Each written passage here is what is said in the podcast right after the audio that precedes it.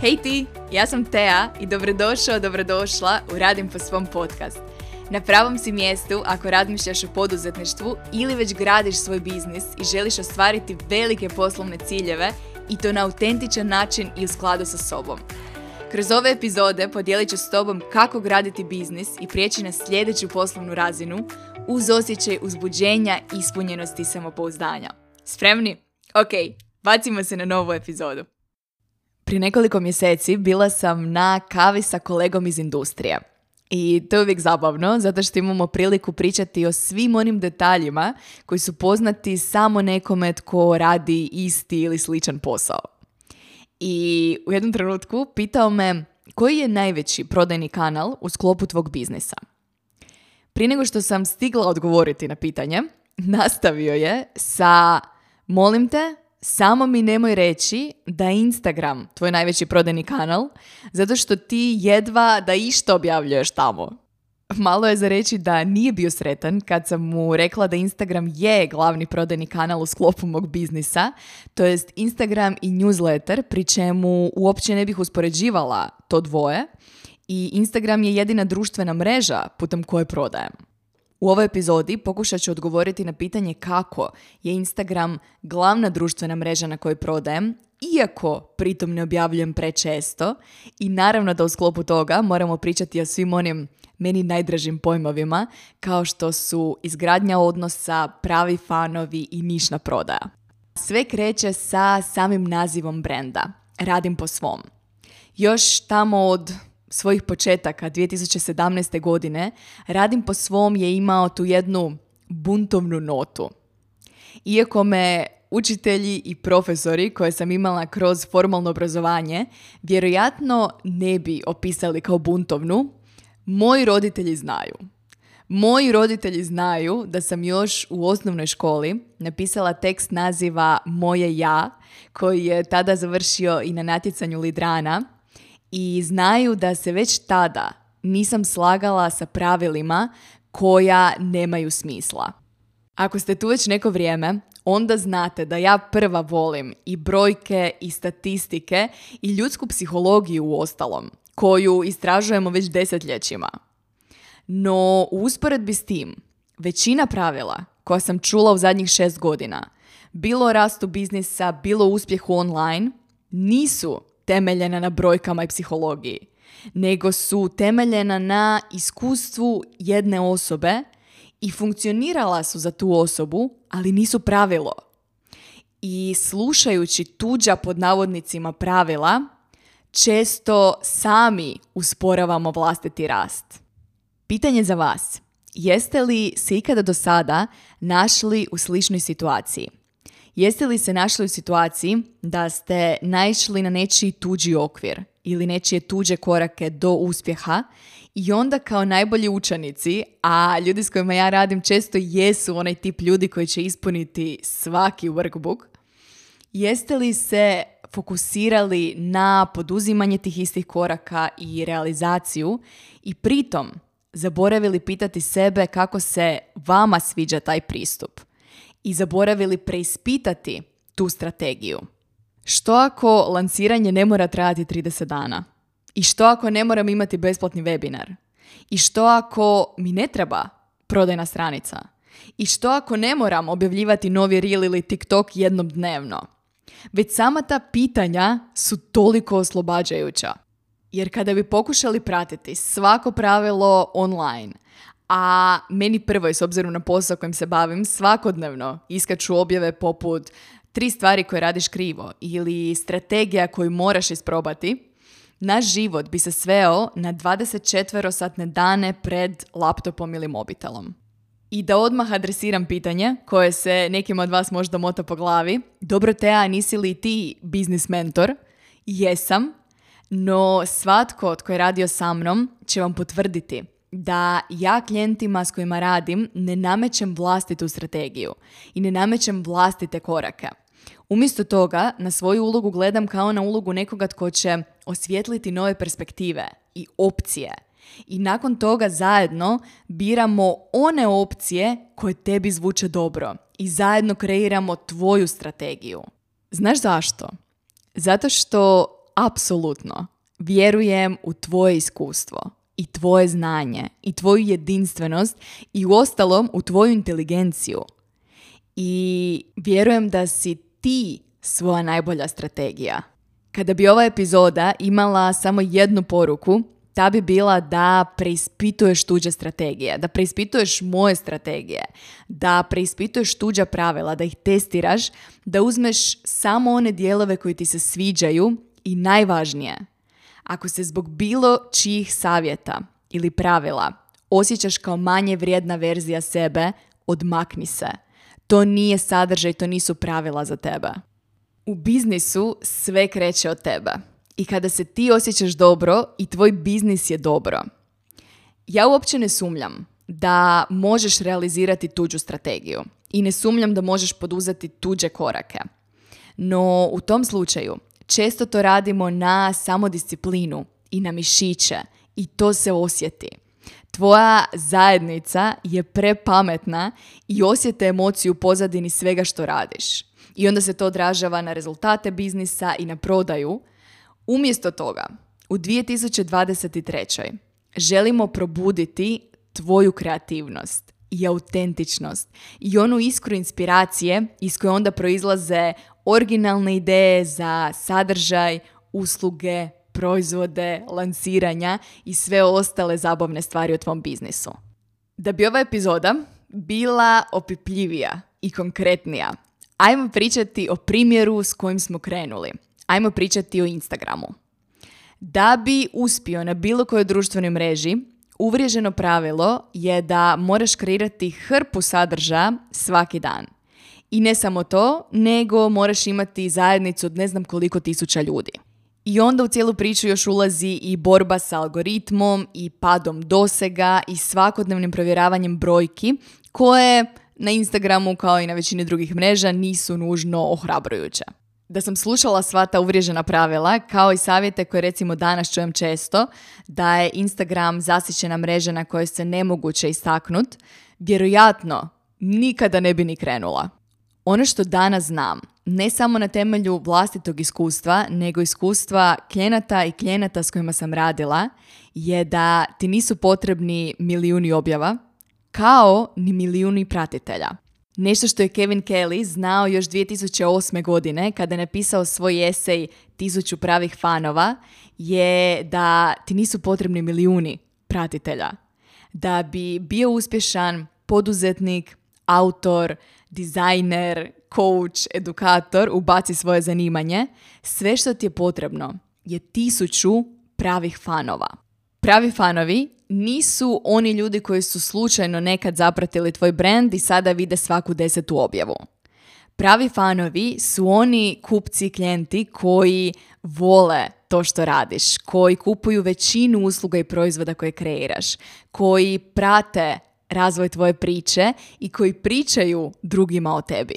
Da bi tvoj biznis bio održiv i uspješan, zapravo je potrebno samo tisuću pravih fanova i računica je vrlo jednostavna. Kada bi svaki od tih pravih fanova tijekom godine dana uložio samo 100 eura u tvoj biznis, to bi bio jako uspješan biznis i uspješna godina. U opisu ispod epizode ostavit ću link na esej za vas koji možda želite istražiti više, no ta ideja od tisuću pravih fanova zapravo opisuje način na koji sam ja gradila svoju Instagram zajednicu, kad već pričamo o Instagramu. Ako se fokusiram na nišu, na svojih tisuću ljudi, onda mi je potpuno nebitno kakav trenutno doseg ima Instagram ili TikTok ili LinkedIn. Jer bez obzira na doseg, znam da kroz određeno vrijeme mogu doći do tisuću ljudi i mogu izgraditi odnos sa svakim od njih. Samo da kreneš graditi odnos sa tih 100 ili 200 ili 300 ljudi koji te trenutno prate, imaš dovoljno posla za godinu dana. I ako se fokusiraš na izgradnju odnosa sa ljudima koji te već prate, garantiram, garantiram da će ih za godinu dana biti barem dvostruko više. Kada pogledaš brendove i umjetnike i influencere koji imaju milijunsku bazu vjernih, entuzijastičnih fanova, nitko od njih nije krenuo sa izjavom želim da me milijun ljudi prati na Instagramu. Ne! Svaki takav brand obično je krenuo od nekoliko stotina ljudi koji su u tom trenutku bili dio zajednice i najvažnije, koji su ostali dijelom zajednice kroz godine. To je umjetnost. Kako graditi odnose kroz vrijeme i kako dati ljudima dovoljno dobar razlog da ostanu dijelom tvoje priče je tema kojom se mjesec dana bavimo u sklopu Radim po svom masterminda. I ovdje imam popis 1, 2, 7 različitih elemenata izgradnje zajednice i odnosa. Ono što bih htjela danas podijeliti s vama u ovoj epizodi su konkretno dva. Dva razloga zbog kojih je Instagram glavna društvena mreža na kojoj prodajem, iako ne objavljujem svaki dan. Često ne objavljujem ni svaki tjedan. Prvi razlog zbog kojeg u moj Instagram inbox svaki dan stigne barem jedan upit za suradnju, čak i kad ništa nisam objavila taj dan, je dosljednost. Znam da sam dosljedno spomenula u sigurno zadnje dvije, ako ne i tri epizode. I zato bi danas htjela biti praktična i podijeliti s vama različite primjere dosljednosti u jednom online biznisu. Jer u teoriji možeš objavljivati svaki dan na Instagramu i svejedno ne pogoditi niti jedan od ovih faktora koji se zbilje računaju. Već smo pričali o tome da je osjećaj povjerenja zapravo preduvjet da bi kupili bilo što. I kada gledamo kako smo to povjerenje stekli u ljude u svom offline stvarnom životu, isti principi se prenose i na odnose online. Psihologija je potpuno ista. Pokušaj odgovoriti na pitanje tko su ljudi kojima uvijek dosljedno ideš po dozu ohrabrenja ili dozu motivacije ili tko su ljudi u tvom životu za koje uvijek znaš da će ti dati realnu sliku i perspektivu kako stvari stvarno stoje. Tko su ljudi u tvom životu za koje znaš da će uvijek biti tu kada je hitno i znaš da će se pojaviti i usred noći ako ih nazoveš. Svaka od tih osoba koja ti je upravo prošla kroz glavu stekla je tu ulogu u tvom životu na način da se dosljedno pojavljivala u toj ulozi kroz vrijeme. I na isto pitanje možemo odgovoriti u online svijetu. Na čije profile ili kanale ideš uvijek po dozu zabave? Za koga znaš da će te provjereno rasmijati? Na koga možeš računati kada ti je potrebna doza ohrabrenja i inspiracije? Koji kreatori sadržaja, poduzetnici, edukatori su izvor one pokretačke kick in the butt energije u tvom životu? I najvažnije pitanje – tko od njih je uspio stvoriti naviku da posjećuješ njihov kanal, profil, platformu redovito svaki dan ili svaki tjedan u isto vrijeme? Trenutak u kojem tvoj sadržaj postane dijelom nečije dnevne ili tjedne rutine. Trenutak u kojem uspiješ izgraditi naviku u sklopu svoje zajednice i to ćeš najbolje prepoznati po porukama poput od ujutro čekam tvoj newsletter i još uvijek nije stigao, je li sve ok, je uspjeh. I to ćeš postići ne samo dosljednim objavljivanjem sadržaja svaki dan ili svaki tjedan u isto vrijeme. To ćeš postići buđenjem iste dosljedne emocije kod svoje zajednice svaki put kada se susretnu s tvojim sadržajem. Puno važnije od toga da objavljuješ svaki dan je da znaš koju ulogu želiš igrati u životima svojih ljudi. Tko si ti u njihovom danu ili tjednu? Koju emociju želiš da osjećaju svaki put kada se susretnu s tvojim brendom? Druga stvar o kojoj želim pričati u sklopu dosljednosti su zajednički rituali u sklopu zajednica. Najbrži način da osjetimo pripadnost nekoj zajednici je kroz zajedničke aktivnosti, zajedničke rituale.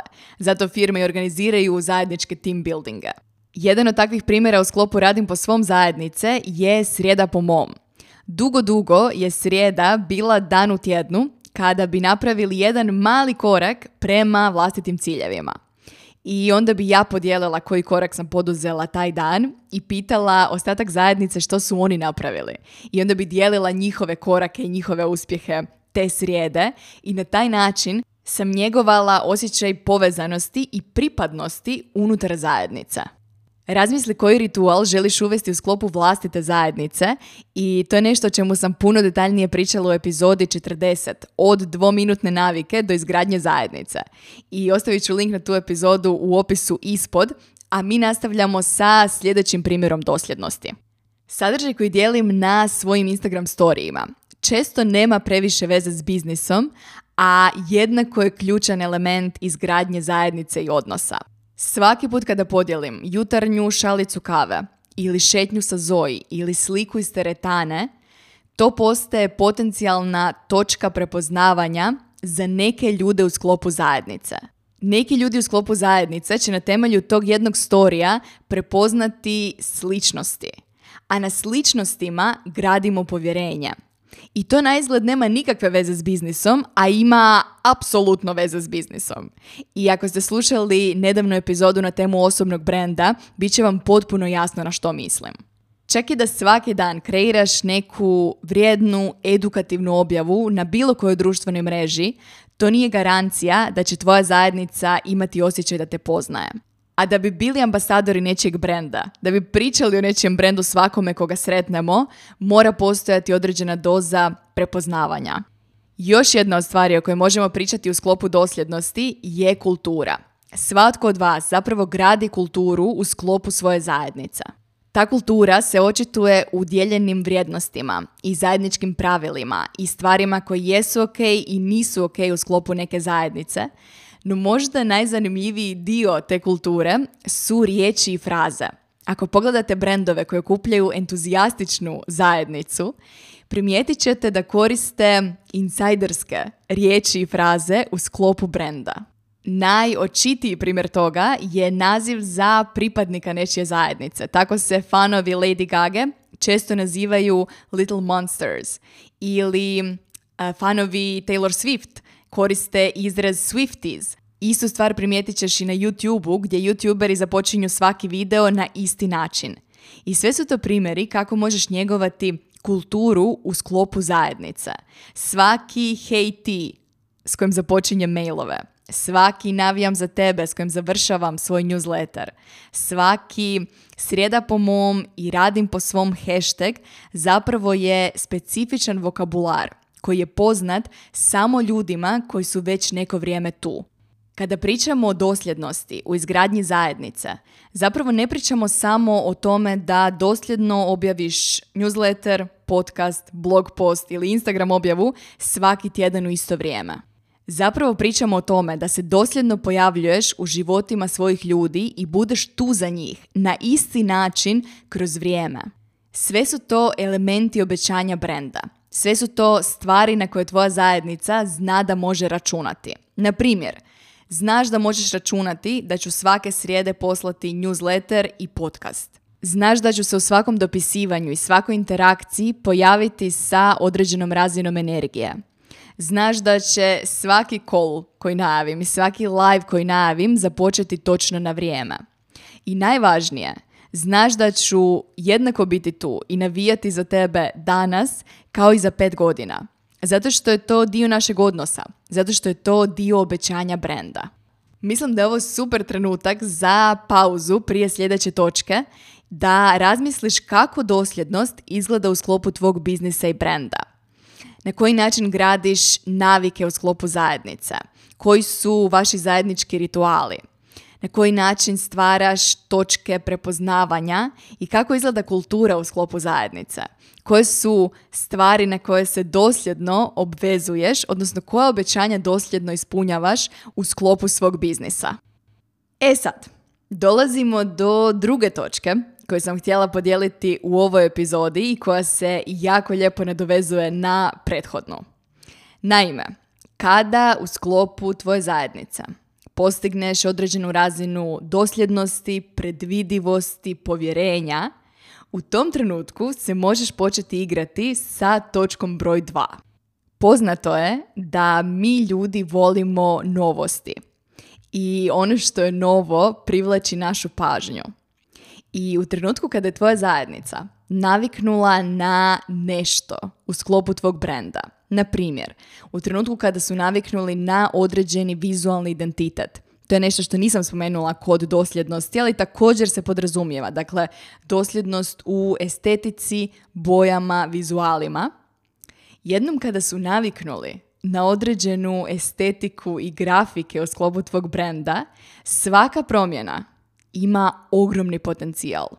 Na primjer, ono s čim se ja volim igrati je specifičan dizajn, odnosno vizualni identitet za različite programe koje lanciram ili različite webinare. Jer na taj način promjena u vizualima i bojama zapravo privlači pažnju. Isto tako, kada se radi o proizvodima i uslugama koji su uvijek dostupni, kao što to na primjer radim po svom akademija, volim se igrati sa promjenama. Na primjer, početkom ove godine lancirala sam live ciklus Radim po svom akademije, nešto što nisam nudila do sada i odlučila sam zajedno sa sudionicima proći kroz module tijekom mjesec dana, tijekom četiri tjedna. I iako je sadržaj programa zapravo isti, svaka mala promjena u formatu ili načinu komunikacije i lanciranja čini dobro poznati program na koji smo naviknuli ponovno zanimljivim. To je nešto s čim se posebno mogu igrati proizvodni biznisi koji imaju stalnu ponudu i asortiman, no sa kombiniranjem paketa ili različitih posebnih ponuda, zapravo svaki tjedan mogu imati nešto novo interesantno. Isto tako, kada tvoja zajednica navikne na isti format newslettera koji ima sličan naziv i počinje završava na isti način, svaka promjena će automatski privući pažnju. Ako svoje newslettere uvijek šalješ u isto vrijeme i imaju sličan naziv, odnosno uvod u mail, pokušaj to promijeniti i testiraj kako će se to odraziti na broj otvaranja, odnosno čitanje mailova. Još jedan primjer koji mi pada na pamet su one istaknute objave na vrhu tvog Instagram feeda. Ti teoretski možeš svakih nekoliko dana ili tjedana mijenjati te glavne tri objave na vrhu i na taj način svoj profil osobi koja ga posjećuje svaki put učiniti zanimljivim i drugačijim i novim. Ista stvar vrijedi za svaki element dosljednosti koji smo spomenuli. Na primjer, recimo da utorkom svakog utorka objavljuješ novi video na YouTube kanalu ili novi blog post. U trenutku kada tvoja zajednica stvori naviku utorkom, pokušaj uzeti pauzu i vidi koliko ljudi će primijetiti. Taj kontrast između dosljednosti i promjena je ono što tvoj brand čini interesantnim, je ono što privlači pažnju. I ono što je važno spomenuti, da promjene bez dosljednosti ne funkcioniraju. Ako stalno mijenjaš svoje vizuale i dane kojima objavljuješ i formate sadržaja i komunikacijske poruke i usluge koje lanciraš, efekt nije isti. U tom slučaju promjene postaju pravilo, a ne izuzetak i ne privlače pažnju na sličan način. Da bi kontrast funkcionirao, potrebno je prvo izgraditi određenu dozu predvidivosti i dosljednosti u sklopu brenda, da bi se onda mogli igrati sa prekidanjem tog uzorka, uzorka na koji je tvoja zajednica naviknula. Kada bi morala analizirati zbog čega moj pristup Instagramu funkcionira, iako ne objavljam svaki dan, to bi bile točno ove tri stvari o kojima smo pričali u današnjoj epizodi.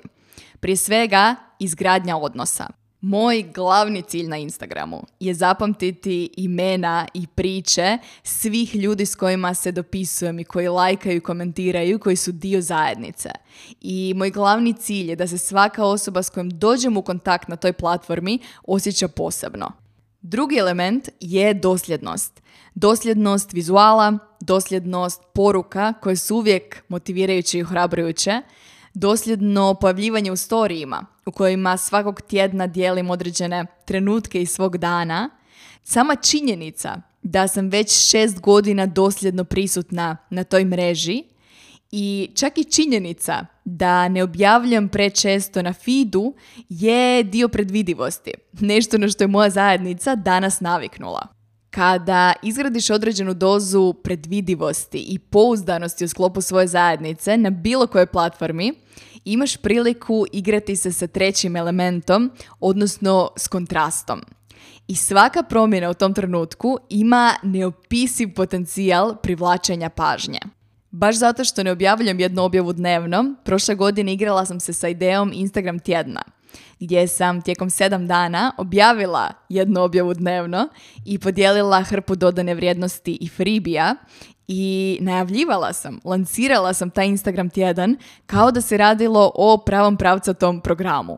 Općenito, ta kombinacija dosljednosti i povremene nepredvidivosti je kombinacija kada pričamo o neodoljivim brendovima.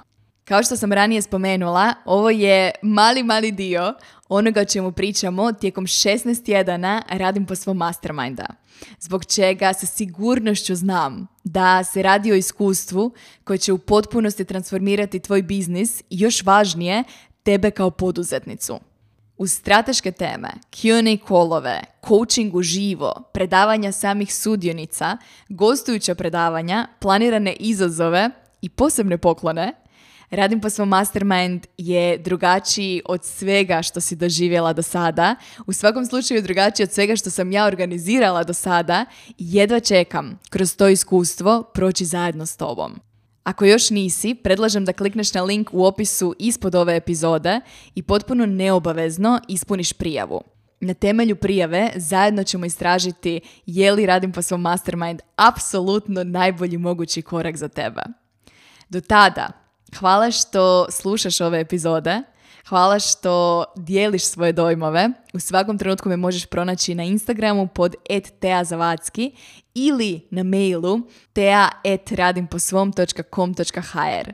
Uvijek se veselim čuti tvoja promišljanja nakon ovih epizoda, a do tada, do prve sljedeće epizode, navijam za vas.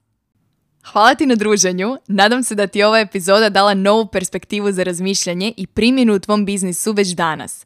Jer ako ne sada, kada? Već danas imaš sve potrebno za izgradnju posla i života po svom.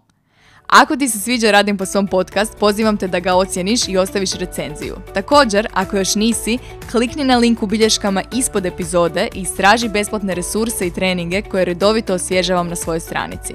Klikni na link, a mi se slušamo već u sljedećoj epizodi.